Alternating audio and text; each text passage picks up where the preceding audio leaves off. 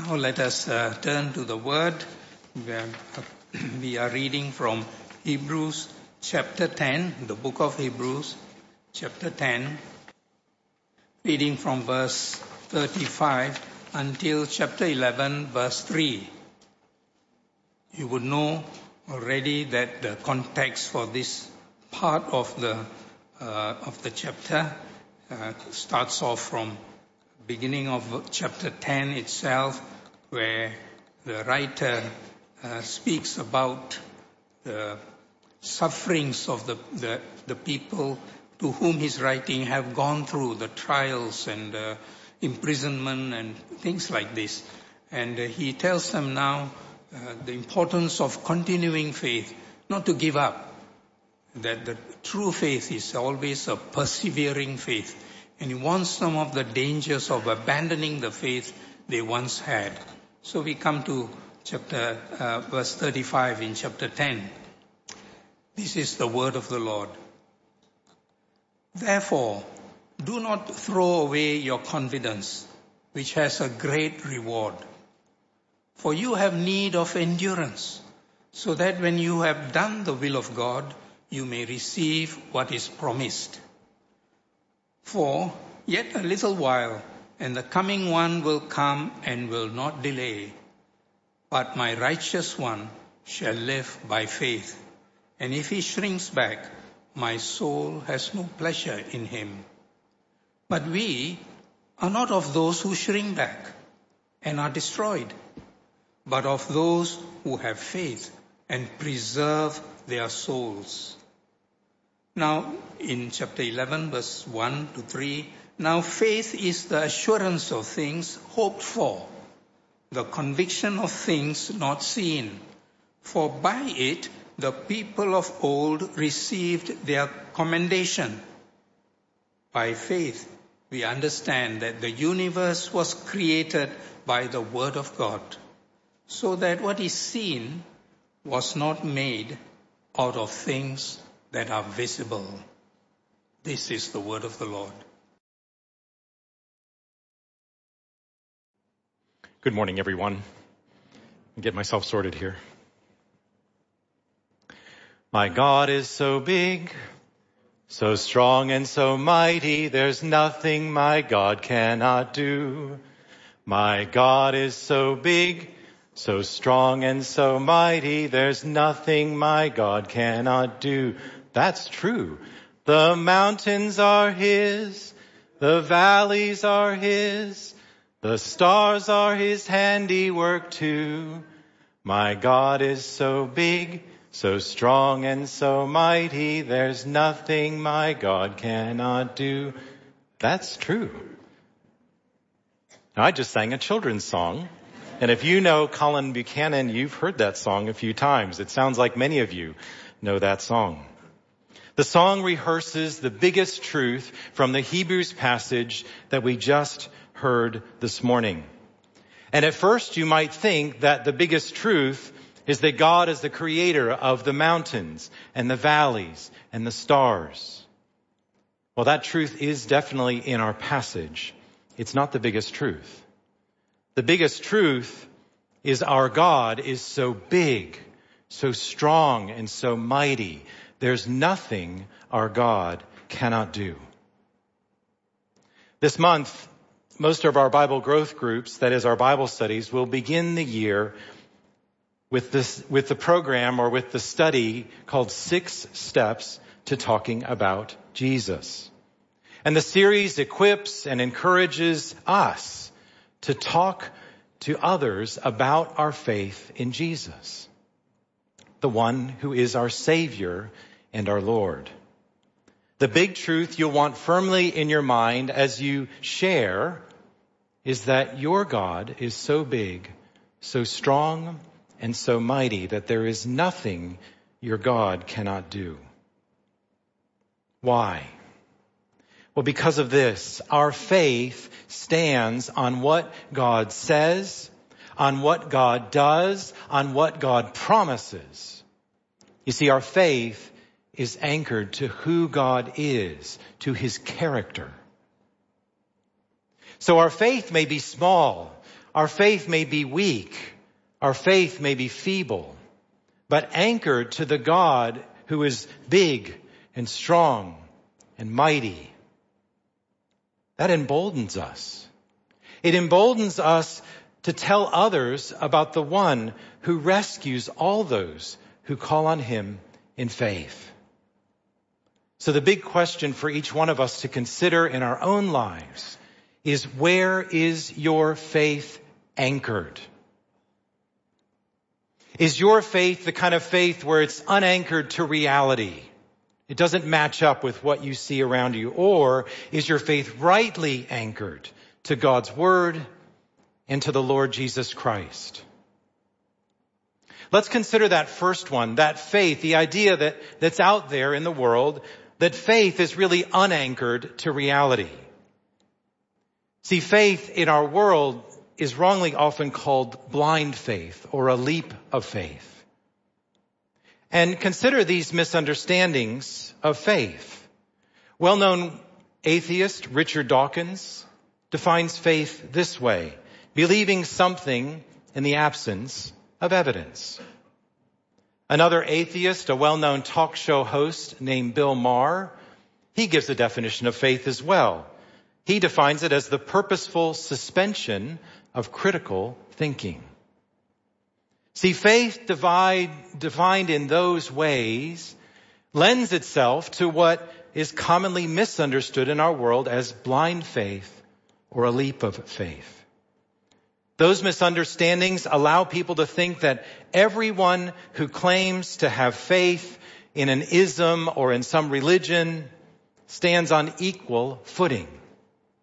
My ism, my understanding of religion is the same as everyone else's because truth, reality, critical thinking are suspended when we speak about religion. That's a misunderstanding of faith. At the core of this misunderstanding is a prejudice. And the prejudice is this. It assumes that reality does not support faith. Or even worse, that faith somehow opposes reality.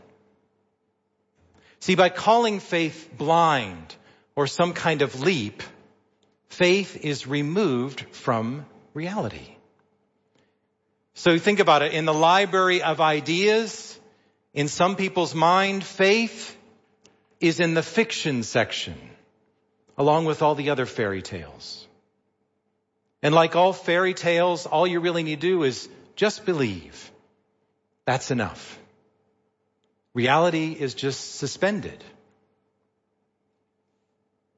And Christian, we make a, a terrible mistake, a crucial mistake, when we discuss faith on those terms. When we allow this idea of a blind faith or a leap in the dark to creep into the discussion of what we are holding as genuine faith. We mistakenly think that a passage like Hebrews 11:1 that we read earlier, that verse that says now faith is the assurance of things hoped for, the conviction of things not seen, when we think that verse is somehow teaching blind faith. After all, it does mention in the verse, right? We see it right there. The conviction of those things not seen.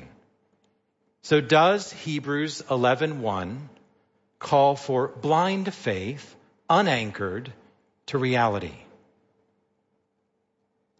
Well, I think the Oxford English Dictionary defines faith in a better way. Its definition says that it's belief based on evidence, testimony, or authority. And I think this definition better aligns with a biblical understanding of faith. As an example, I believe that there is a country called China, though I've never visited that country. But I think there are other countries that exist as well that I've never visited. Brazil, Portugal, Benin, New Zealand. I'm sure they all exist. I've just never been there. And I'm sure they all exist because there are authorities. I can consult encyclopedia, maybe even Wikipedia. I'm not sure that's an authority, but anyway, I can consult these things and find out. And I know many of you who have visited these places. And you tell me, and I believe you, that those places exist. You've been there. And so given that understanding of faith, that it's belief based on evidence, testimony, or authority, let's look at Hebrews chapter 11 verse 3. This is what it says. By faith, we understand that the universe was created by the word of God so that what is seen is not made out of the things that are visible. Now, who is the authority in that verse? Who is the authority that speaks about the origin of creation? Well, it's God himself, isn't it? God himself, via the creation account recorded at the beginning of the Bible in Genesis chapters 1 to 3, God himself, Moses wrote it down as God told him about it. Now, we may still have a lot of questions about how God did all that he did in creation. And the Bible doesn't record all the details. But faith calls for us to trust God's word. It's the authority. And it calls for us to trust that he created everything. However, even with many details missing, it's not blind faith because creation is not a fairy tale, is it? It's not suspended reality. This is creation. It's where we live. This is reality. And as reality, it reveals much about our creator God. Romans 1 tells us that he is a powerful God, that he is all powerful, that he is mighty, that he is worth giving thanks to as our creator God. And creation itself can be investigated. It can be studied. It can be contemplated. We call it science. You observe, you look around, you study things. See, believers, we are commended for believing that the Bible teaches that an orderly, good God created an orderly, good creation to glorify himself and for the benefit of all those he created. We believe this and there is real evidence for our faith in God's Word. So that's dealing with the misunderstanding of faith, a faith unanchored to reality. But now let's look at a faith that's rightly anchored. That faith that is rightly anchored, according to Hebrews, is what provides the assurance of things hoped for. Because biblical faith does rest on the credibility of the one who we believe and on those who testify to what they have seen. Faith embraces evidence and investigates all that we can uncover so we look at God's Word and we study it and we learn more about who God is. And we look at God's world and we study it and we look at history and we study it and we see that there is much evidence for us to understand who God is and what He's done in this world. And faith, anchored to reality, also endures scrutiny. It, invi- it invites, encourages critical thinking. Think about your faith. Think about what you're trusting in. The Bible isn't shy away from that. We do not fear inquiry or opposition. In addition, biblical faith looks beyond what we can see and looks ahead to what God promises will come to pass in His plan. So as a Bible study group, all the different groups in our, in our church, we're going to be talking about sharing our faith. And so as we talk with others and share our faith, we welcome questions from friends. We welcome those who might want to critically try and figure out all these things. friends and family and coworkers, maybe even people that are really opposed to belief in Jesus Christ. But we welcome those questions because we have a faith in a God who is true. And it's not a blind faith. We're not asking our friends to jump off a cliff. We're asking them to believe in something that's real and true. And that's what we're going to do together as a church. Back to Hebrews 11:1. Hebrews 11:1 says it this way when it talks about looking forward. Faith is the assurance of things hoped for, the conviction of things not seen. So that the reality that we can perceive provides enough evidence to rationally believe in a creator God. But his plan for our future is not limited to all that we see here. There's something greater. There's something more. There's something ahead. And that's what the whole of chapter 11 is pointing the people to. All of these believers from the past who were looking ahead for God to do something, to fulfill his promise. There is something ahead, something beyond all that we see right now. Well, my little granddaughter, she has only experienced one year of life. Well, plus the nine months she spent in her mommy's tummy. Well, in that year, her understanding of reality has grown. But it's still very limited. It's limited to the home, to her parents, to her grandparents, and to a few friends. She has a lot of evidence though. In that one year, she has had a lot of evidence from all of us that people love her, that people provide for her, and that she has been kept safe. And the evidence gives her great assurance that when she's hungry and when she cries out for a bottle, guess what? A bottle is coming. See, our God does the same for his people. We begin our walk of faith quite limited in our understanding of who God is. We don't know him well but he is faithful. And he gives enough consistent evidence of his love over and over again. And we can trust him. And as we grow in faith and we look ahead to what God will provide, well, we go back to that verse in verse one. We have great assurance of hope that he will provide, that he will do what he promised.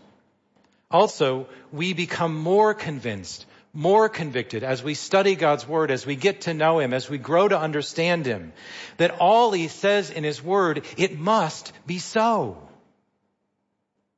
Our Father does not lie. He loves us and he is fully trustworthy. So, friends, brothers and sisters, where is your faith anchored? Do you realize that biblical faith is evidence based? It's not a blind leap in the dark. Biblical faith is not afraid of reality or opposed to investigation. Believers have reason on our side and are not those who believe in fiction or fairy tales.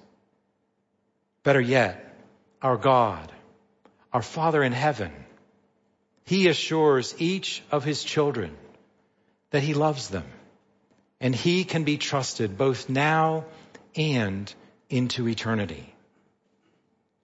Okay, so we've talked about that faith, that misconception of faith unconnected to reality. We've talked about how faith can be properly connected. Now let's talk about faith properly connected to a person to Christ Jesus. See, our faith is not only evidence based, it is anchored in a relationship with Christ Jesus. Now, it's likely that the recipients of this letter to the Hebrews did get a bit shaky on their faith in Jesus. And that's why from the opening of the letter, the writer of Hebrews reminds believers that Jesus is superior. He's superior to angels. He's superior to Moses. He's superior to Aaron, to Abraham. Jesus is the better high priest who reigns forever. And his sacrifice was full and final. Hebrews reminds its readers that nothing is better than Jesus or his work. So how, how are you and I then? How are you to know that our faith anchored to Christ is correct? Is that the right place to faith, pay, uh, place our faith? Well, first off, we know that because Jesus has proven trustworthy. When Jesus was on earth, he invited inquiry and scrutiny. He wanted people to investigate, to watch him, to see him. Here's what he said in a place like John 10, 37 and 38, one of the gospels. He said this to the crowd. He says, if I'm not doing the works of my father, then do not believe me. But if I do them, even though you do not believe, believe the works themselves, that you may know and understand that I am in the Father and the Father is in me. See, we have the written Word of God, which contains eyewitness testimony from the apostles, those men who lived with Him, who saw Him, who ate with Him, who saw the miracles that He did. And they bear witness of what they saw and heard. It's written down. You can check it out yourself. So Christ is trustworthy. And he has also done cleansing on his people. He has cleansed his people and he's gathering them together. Another evidence that this faith is right. So if you go back to your passage in Hebrews chapter 10, just scroll back a little bit in the passage. Look at verse 19 to 22. And I'm not going to read it all, but just so you can follow, you can scan where I'm getting this from. First, Jesus' blood allows us. In fact, the writer says we can have confidence to enter into God's presence because we have been sprinkled clean. Our hearts have been cleansed. Our bodies have been washed. All because of Jesus. All of this was promised by God so that we can hold fast to His promise and then encourage others. Let us encourage one another and all the more as we see the day approaching, encouraging one another that our hearts have been cleansed, our bodies have been washed. We stand clean and we can go to the throne of grace confidently because of Jesus. But another reason to have confidence in Jesus, and this is going to sound kind of funny, but another reason to have confidence in Jesus is because we suffer for our faith. And you're thinking, wait a minute, that doesn't sound right. That sounds terrible. Let me just say, faith does not stay in a box on our shelf. So look at chapter 10, verse 32. I'm going to read this together with you. It reminds the readers of the impact of their faith, that impact that it had on their life. Here's what he says. After you were enlightened, in other words, after you came to faith, you saw Jesus, you trusted to him. After you were enlightened, you endured hard struggle with sufferings, sometimes being publicly exposed to reproach and affliction, and sometimes being partners with those so treated. Your faith made you stand. Your faith brought you together with others who were suffering. Your faith, you suffered for it. You don't suffer for something that's meaningless. You suffer for something that's solid and real. These people suffered for their faith. Let me go on. For you had compassion on those in prison, and you joyfully accepted the plundering of your property since you knew that you yourselves had a better possession, an abiding one. What's he saying? Again, your faith said this world's stuff, this world's property is nothing compared to what's ahead. Your faith has an impact on how you live. You're not unwilling to suffer, you're willing to suffer because your faith is real. You're even willing to identify with others who suffer for their faith walking together. See, faith moved these Hebrews, the, the, recipients of this letter to the Hebrews, it moved them to sacrifice possessions, to support those who suffer, and pull together awaiting the promise of God. And verse 37 and 38 carries on, 35 to 38, sorry, tells believers then to remain confident in Christ's work and to endure doing the will of God. What is the will of God? Love the Lord your God with all your heart, soul, mind, and strength. Love your neighbor as yourself. Love your enemies. Pray for those who persecute you. Forgive one another. Those things are hard sometimes, aren't they? Carrying on in faith. Living by faith over the long haul is how we receive the promise of God. And so verse 39 really sums up all this, saying this, look at it in your text. We are not of those who shrink back and are destroyed, but of those who have faith and preserve their souls.